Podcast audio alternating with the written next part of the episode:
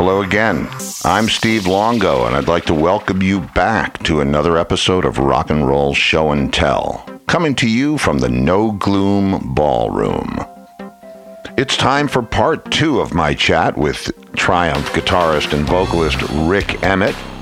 Stick around and hear what the Canadian rocker has to say after this word from our sponsor. Most of you know I live in southwest Florida now, and one of my favorite places to grab a bite to eat is Jason's Deli. Scott and Diana Willis have been in business here for over 20 years. The truth is, Jason's Deli has bigger choices of better food. You can eat healthy and enjoy the taste of quality ingredients. They're open seven days a week for dine in, pick-up, or deli delivery. With four convenient locations from Naples to Cape Coral, Florida, they are a must try. Jason's Deli, where all good things come from wholesome ingredients. Here we go with part two Rik Emmett. But what, that was my Kenny Rogers look, by the way. I, my kids said, Dad, you look like Papa Smurf. And my wife said, You know, Rick, happy wife, happy life. I think it's time to shave, you know. Uh, yeah, you got to know when to grow them, know when to shave them. uh, yeah, yeah. I, you know, listen, I liked playing around. I had a beard once, you know, I did that thing. It was um, only I went outside. See, I think you took advantage of COVID and uh, grew it. And, I, my hair, my hair has been like this for the past 20, I don't even know how many years. And it was a year more than a year. I didn't get my hair cut, and then I finally got brave enough to sneak out to one guy who is the guy who does it with the claws on his. That guy, if you've ever seen him, Edward And- Scissors Hands? pretty close. It's his brother. It's his brother. They're Uh, shorter claws. Yeah, they're short. It's it's man, it's the weirdest thing. Yeah. Um, Valentino. and- Valentino, and Yeah.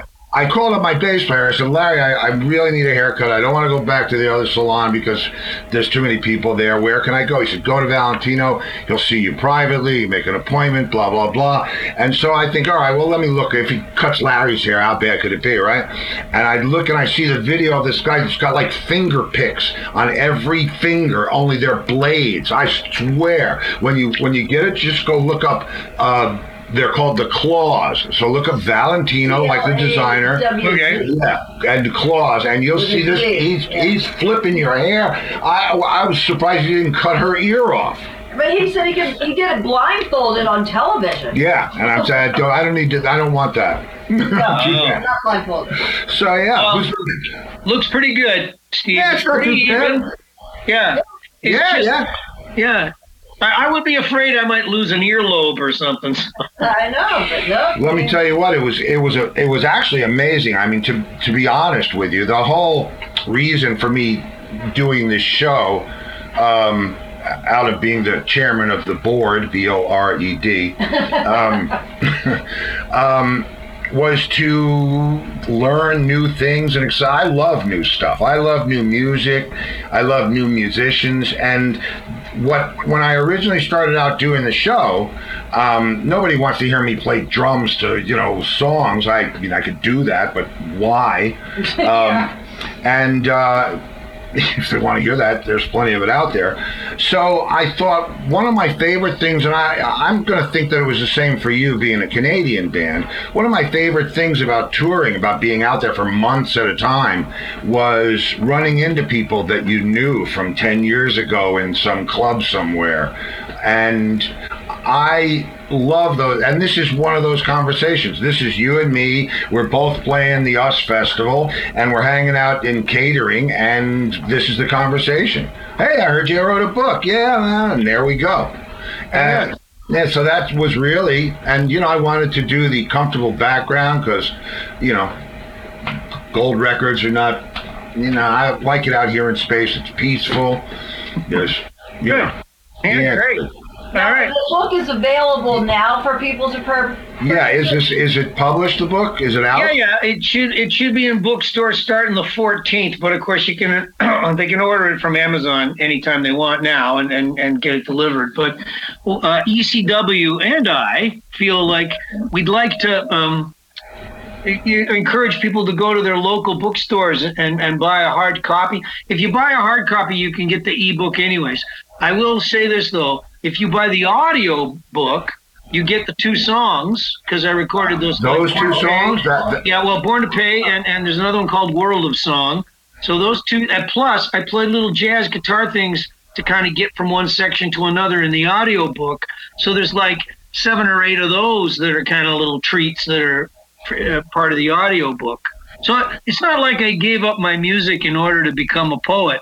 I kind of went, all right, I'm going to make a transition here. Of course not, man. I mean, I, I never thought that. I, I did a, you know, I had been doing art forever. When I moved from New York down to Florida, whatever, 17 years ago, it's that's just started to happen. And then I decided to do the fashion line based on it. And, you know, everything has its season. Doesn't mean I don't play my drums every day. And to that point, did Angus tell you about Pass the Peas? No, Oh. Go ahead. Uh, I, I I do I did find out there's five questions that I had to think about. Yeah, that's Yeah, it. That's that's just we wrap it that, that's just the fun part at the end. Yeah, But that's no, coming at the pa- end, right? Yeah. Yeah, pass yeah. peas. okay. Pass the peas is coming now. What pass the peas is, is um, I'm sitting here and I have a. oh, I will show you. I can show you. I can do this. I have uh, this. Oh yeah. And so I'm thinking to myself, what can I do with this? My stuff is mic'd up. I mean, it doesn't get better. You know, I, I can move the mics microns to get the perfect sound. So what I did is I laid drum tracks. All kinds of drum tracks, Latin tracks, funk tracks, because I'm a, you know, I consider myself to be a pretty well-rounded player. And then I sent one to Booker King, bass player from New York, and he plays with everybody, and he slapped it right back at me. So then we sent it to uh, Tony Bruno, who put guitar on it, and it, you know, these songs just keep going around. So if you're interested in getting some peas passed your way, I'll Okay. send you. Sure. Why not? Yeah. It's exactly, and you can, you know, it's just fun. It's just meant to be. He passed the piece to Steve Stevens to put guitar on, Yeah. and he finished the thing. Yeah, he. I, I had, uh, you you know, um, Billy Idol's guitar player Steve Stevens. Of course. I- Yes. Uh, we grew up. We, you know, we came up at the same time. Um, we used to sneak him in to see our band when he was underage, 16. But um, he, uh, I said, I passed him the peas. He passed them back finished. He played everything. It was like, wow. Just no vocals. Yeah. No vocals. So, and you're welcome Ah, to. vocals. Yeah, please, vocals, You have an lyrics. You know, do you, you know anybody that writes lyrics? Maybe. I, uh, I did a project uh, just recently for a, a company called Cleopatra Records, and they, they were doing a tribute album for Pink Floyd, and I got to sing um, "Wish You Were Here." Joe Satriani played guitar. Carmine Appice played drums. oh yeah, I know those guys. Yeah, yeah. So th- that was kind of fun, but it was again one of these COVID projects, a kind of a pass the peas thing where, you know, I went into a studio with a friend of mine and he engineered and I did the vocals and we sent them back and uh, yeah, that's out in the marketplace now.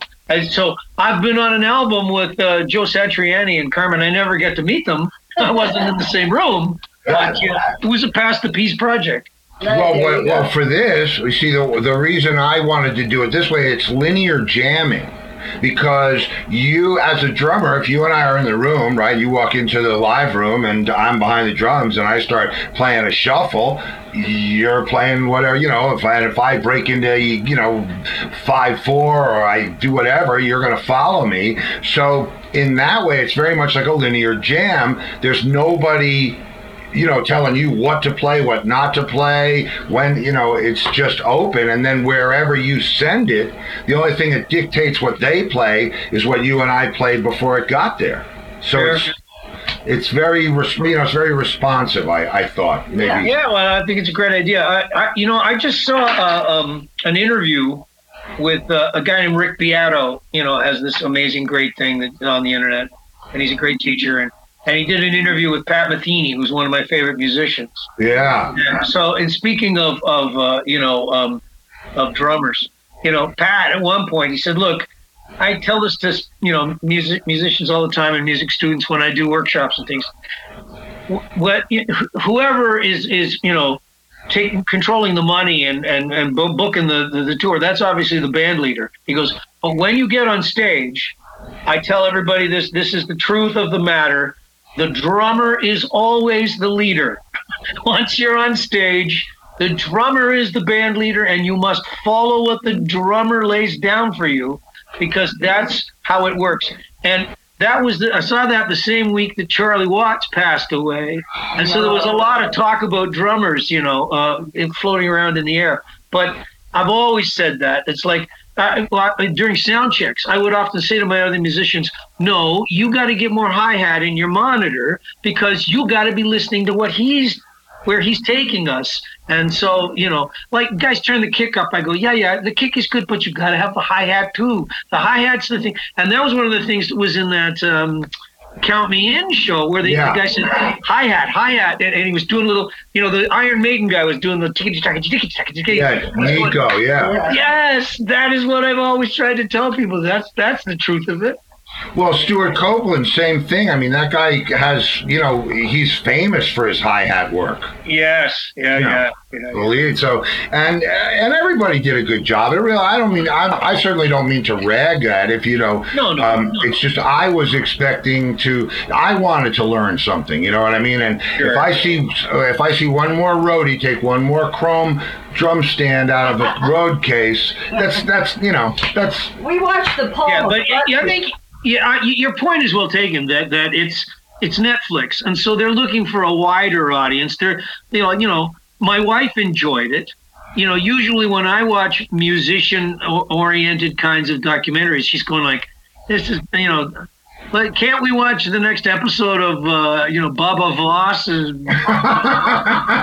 Game of Thrones? You know, like whatever. Like, and and I I get it. Like I I, um, and of course for me, I've always sort of had that thing about music for its own purpose, music for its own for its own reasons, you know, as opposed to hey, music so that I can sell a lot of records or music so that I can you know sell a lot of tickets. It's like no, which is why I, you know Pat Metheny's one of my favorites because he all he always only ever did it for the right reasons, you know. Well, yeah, I mean that's you know when I first heard about it, and when I first got into it and first dictated that I would do this thing, I didn't know anything about tickets, girls, drugs, tra- I didn't know anything about any of it. It But was apparently, you've learned a lot about drugs. well, I like to study. I do study. You know, I learned a little bit about money too. You know, I collect. I have the whole set. But um, please, we're, we're going to segue right. Oh no, sorry. You, you need a little. Yeah. Uh, So yeah, it's uh, that's my world. Um, so oh yeah, the the question. So oh, and the other thing is, this is the other thing. On Friday nights, we do this thing called Free for All Friday, and the same Zoom key that you use to get into this. You can come into that at the same time, seven to. Are you? You're in Canada still now? I am. Yeah. Ontario, yeah. Different Yeah. time zone or no? Eastern. Well, where are you down in Florida? I'm in the Eastern. I'm in um, Fort Myers. in Fort Myers Yeah. on the west so coast. that's the same. Florida. That's the same as uh, I'm in Toronto. So you know. Oh, we're- okay, yeah. Okay. Yeah, Easy. same time zone. Yep. Right. Yeah. So On seven. Friday, the Triumph uh, documentary is being launched at the Toronto International Film Festival. So Wow. I'm not around at seven o'clock. I'm going to be doing the schmooze and you know All right. dressed in a jacket and trying to look nice for the red carpet and yeah, because that's that's finally. It took two years for Banger Films to get that one to the public, but it's finally going to happen. And I, uh, I, I'll tell you something interesting. Is it is it using the US Festival footage? I probably like it uses little bits of all kinds of stuff. You know, for sure it, it uses some of that. Yeah, like that footage that you see. Like we were the only people that took advantage of all of this footage that sat in a warehouse in California after the event, and we went to um, Steve. Who's the guy from Wozniak. Apple? Steve. Steve Wozniak. Wozniak. And we went, Wozniak, can, can we, you know, can we access the footage? He said, oh, yeah, sure, take whatever you want. And we were the only people that did. You know, of course, it was 1983. Nobody had really gotten to this idea yet of, Right. It hadn't yeah Steve. blossomed yet. yeah. yeah. Wow. Well, I I made a a documentary film on the life of John Entwistle, which I actually we started making when he was alive, as just you know for fun, and then, then long story short, but um, I uh, with the the guy that I co-produced it with said i'm coming to florida. I'm going to look i'm going over across to fort lauderdale. A guy has a storage locker or, or whatever giant with all the us festival tapes the police i mean he's got and the stuff we watched that day i was like and it's all on those you know the big you know what it you know I, I yep. and I said, "You're going to buy this?" To the to the guy I was with, he said, "Well, if he's selling it, I'm going to buy it." I said, "You'll never clear this stuff. I mean, I don't know, you know." uh, But I saw a lot of that. It was incredible. That Yeah. thing. Yeah. Yeah, it, it really was, and it was just sitting around. Nobody, nobody was doing anything with it. Now, part of that too was that some of the people go, "Yeah, we didn't have the greatest night. We we'd been smoking a little of the stuff back in the car. Uh-huh. Yeah, yeah, You know. the- from the drum guys. yeah. Yeah, Okay, get to the questions. Come on. Okay, What- here they come. the- You ready? Yeah, I'm ready. You're on tour. Here and there, up and down. Favorite place when you're going to this spot on the globe you can't wait to eat at? Favorite restaurant on the road? Okay. I, first of all, I'm gonna uh, I'm I'm gonna morph your question a little bit because a lot of times when I would be on the road, the food was going to be brought to the dressing room, you know, between sound check and gig. So, what places had the best, you know, backstage catering? And I, in the last stages of my career, I was doing a lot of duo shows. I was out playing with another guitar player, Dave Dunlop, and Dave, Dave was much more of a foodie than I was. But we would play these places. They were called city wineries, and they had very good menus. And they would let you sort of pick whatever you wanted off the menu. So the, the food there was good, but the the and there was another place we played. I'm going to mention this one just to give them a plug. Um, and it was called oh geez, it was called um, the Infinity Music Hall in Norfolk, and they had a really great menu, and it was a great gig to play. It was a really nice venue. Uh, but the best was uh, the Cleveland Music Box Supper Club, and their menu was the best food, and they were the nicest people, and uh, th- that was the gourmet experience. So if anybody's ever in Cleveland, you got to go to the Music Box Supper Club because the food there is very, very good. Never All right, mind. so we're going to put that down as your answer. Yeah. Okay, no, but, but wait. I, I, okay, that's fine. But now I have I have a story I'm going to tell you, which is a great rock and roll story, and I know that's why I'm on this show because that's what you you know. It's like rock and roll storytellers in outer space. Okay, so uh, we signed with uh, Universal around 1984, 85. They were MCA at the time, but they turned into Universal, the record company that owned the world. And uh, Irving Azoff was the president, and um, we were getting treated really, really nice. And we, so when we were in Chicago, the local guy said, We got to go to Maxim's. Now, I don't know if you know about Maxim's, but it's in the basement of the uh, something towers. Uh, wait, I wrote it down just so that I wouldn't forget. The Astor Towers. Astor Towers, yeah. Yeah, which is as high end as high end gets. Okay, we weren't staying there, but the the rep took us there, and I had swordfish, and it was you know one of the most amazing meals I'd ever had, and it's an amazing restaurant. But the reason I'm raising this is because Maxim's is the place where uh, Joe Walsh one, one night decided to go with John Belushi. And there's many, many stories, uh, you know, that have circulated over the years about this. But they won't let you in unless you got a jacket and a tie, and you can't wear jeans. And these two rock and roll freaks show up in their jeans, and they want in, and they go, "No, sorry, I'm sorry, sir, you can't come in." And so they they apparently spray painted their pants. Yes, they went I heard that. Yeah. yeah, spray painted their pants so they could get back in. And that was just the beginning of the destruction because eventually they ended up up in the hotel in the room, you know, the Astor Towers, and they trashed the room in spectacular fashion. A grand piano might have been pushed off a balcony. I can't say that one for sure, but Irving said that it was the worst, uh, the worst destruction that Joe, Joe had ever done. But of course, in Irving's mind and in Joe's mind, the worst would be the best. Yes.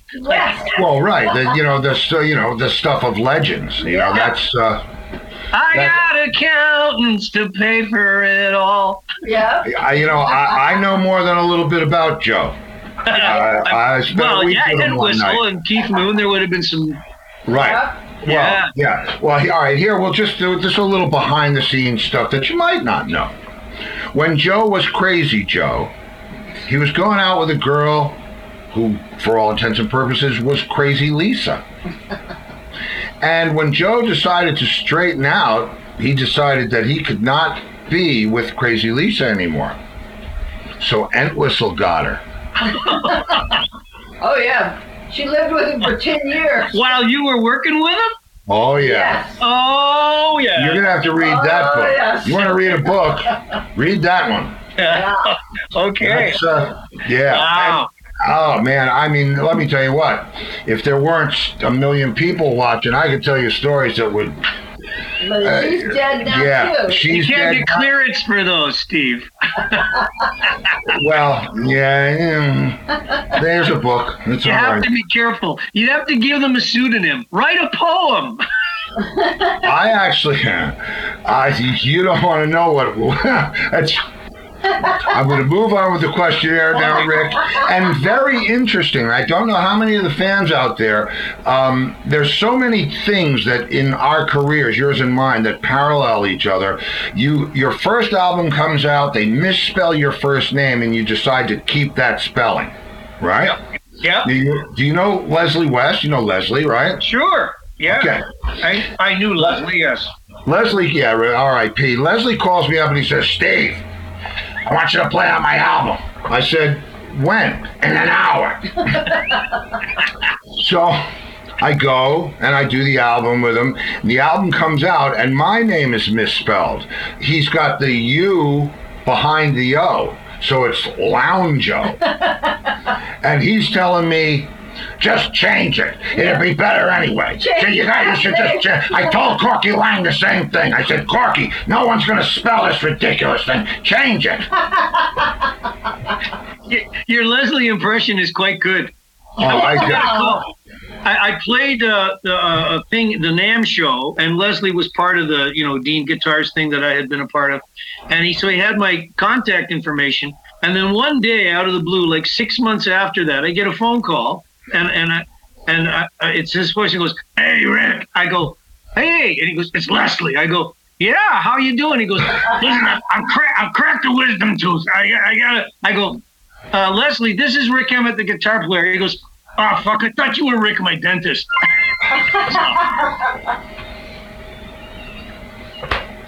So he picked the wrong Rick from his call list.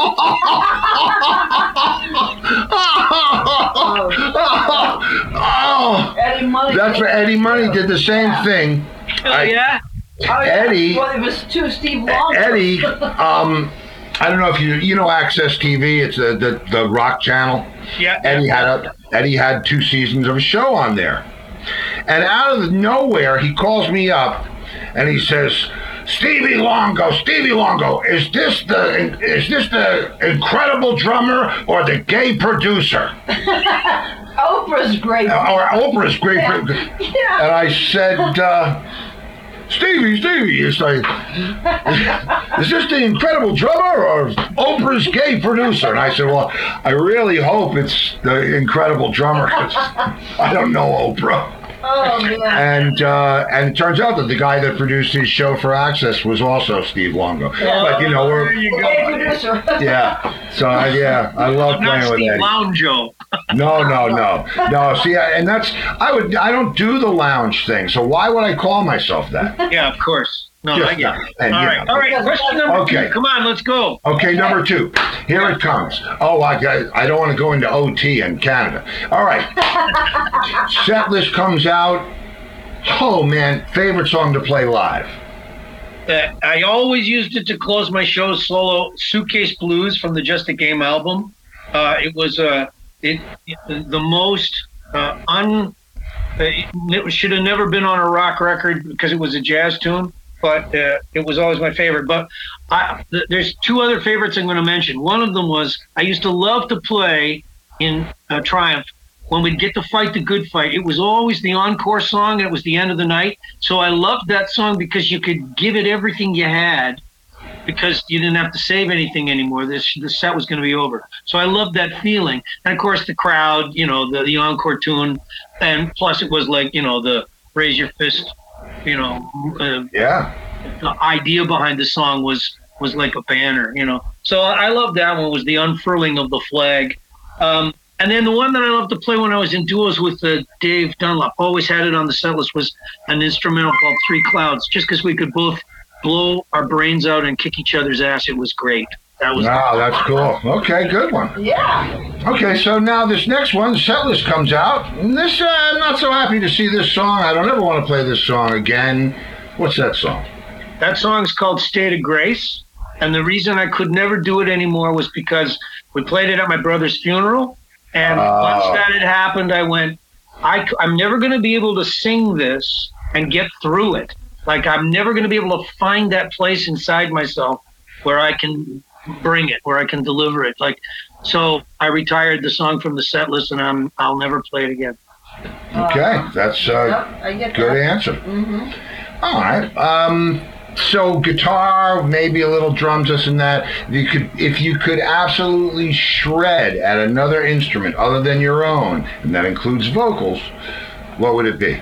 I would be a piano player, no question about it. Ah, okay. because to me the piano is the best of all instruments because there's 88 notes laid out there and you can be an orchestra if you know what you're doing you can like uh, this is a little known fact about Metheny, but Pat can play keyboards very, very good, and that's what he composes on. Lyle Mays, who was his, you know, second in command in the Pat Metheny group, Lyle can play guitar really, really well. So what a marriage made in heaven that you got a keyboard player that can play guitar and a guitar player that can play keyboard, and they can sit down with an Oberheim, both of them, and go, yeah, yeah, yeah. How about this? Well, what about this voicing, Pat? And he's going, yeah, yeah, that sits nice on the guitar. Yeah, like that would have been keyboard would have been my thing. But when I was in music college, I I, I almost flunked introductory keyboard. Like I'm so left-handed. I play guitar right hand, but I'm so left-handed that I couldn't get both hands going at the same time on a piano keyboard. I just couldn't do it. So, so you play guitar, right? Hand I mean, I saw that. I would have noticed because I'm, you know, wow. But Yeah. you're left-handed in life. Yeah, yeah. I, well, uh, I do uh, things of strength with my left hand. Like if I was going to throw a baseball, I'd throw with my left hand. If I was going to hammer a nail, I'd hammer with my left. But when I write my name, I write with my right. When I pick up a fork, I eat with my right. So it's called uh, uh. It's not. It's not ambidextrous. Right. I'm left hand strong, right hand fine control. And in fact, I'm going to show you something here. When you see guitar players and they pick like this, like their right hand is kind of like this, Right. Eric Johnson, for example, he's a right-handed guy. When you see a guy like this, like me, Eddie Van Halen, Steve Morse, probably left-hand strong on the fretboard gives you a big advantage here, disadvantage here, but you turn your hand and you kind of pick like this, you know. And what is that called? like It's that. not. It's, it's not ambidextrous. It's what? Dextro, sinistral. Sinistro. Dextro. Sinistro. Dextro, yeah, like dextros is is, Dextro. is Right. is is uh, is is right, and then sinistra is left. So if, if you're the other way around, if you did things to strength with your right hand and fine motor control with your left, you'd be sinistro dextral. Oh, okay. So it's left, right, right, left. Could, Yeah. because I, as a as a drummer, I play right-handed, but when I play double bass, I play it the way a lefty would play it. Yeah. That in that direction. As So you opposed- get some. I think it's wiring between the hemispheres of the brain. That's that's my theory. I'm pretty sure it's probably right, because there's been people that have had brain damage and then they lose the ability on the other side of their, you know. So I think it's the way your brain's wired. But um, Yeah, and I can do it the other way around, but I I don't want to, and I know you know what I mean. yeah, can you play some keyboards at all? Oh yeah, yeah. I Which grew hand up is better? On, are you Oh, right right, my right hand is better. Yeah.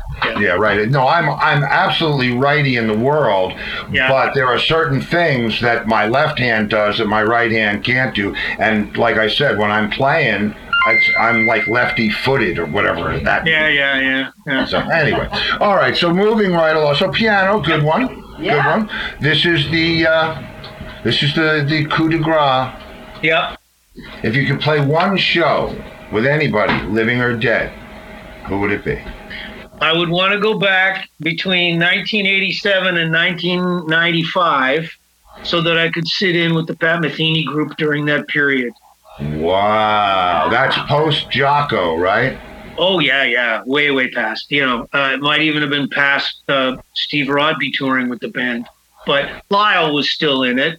And uh, there was a Canadian guy singing with him named David Blamires. And uh, those have sort of always been kind of my favorite albums. There was Still Life Talking is where it started, that era of the of the group. And it sort of ended with an album called We Live Here, uh, which was that was a real departure for them. They they did shit to drum loops and and and you know they they were writing songs based on well this is uh, I loved Earth Wind and Fire when I was a kid so I'm gonna have a tune that's kind of Earth Wind and Fiery or oh I, we really loved the Miles Davis kind of blues stuff so we're gonna have a tune that's kind of based on that vibe.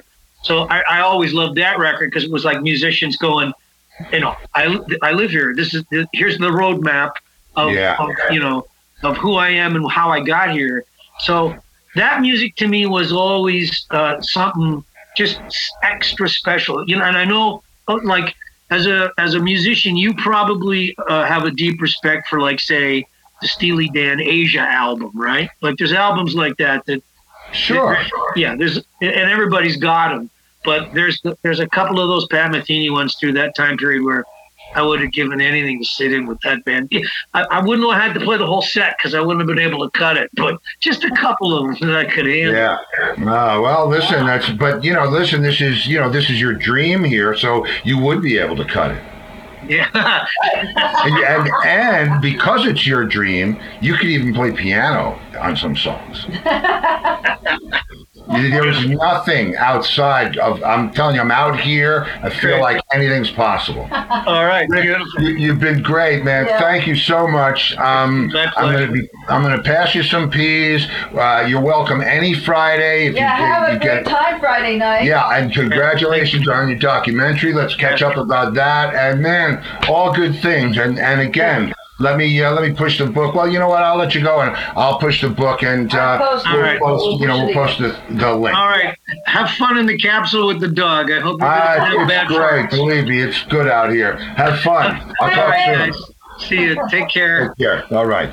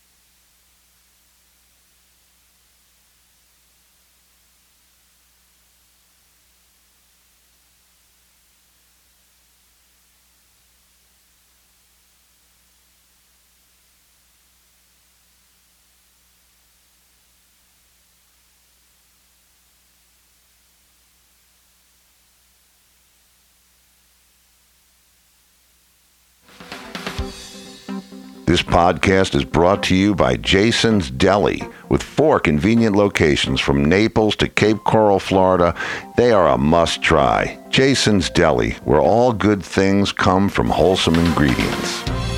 And Bradley's Jewelers of South Fort Myers. They specialize in amazing moments. Bradley's Jewelers. Stop by and say hello to Brad and Colby. And we'll see you next week right here on the podcast from the No Gloom Ballroom. It's rock and roll show and tell.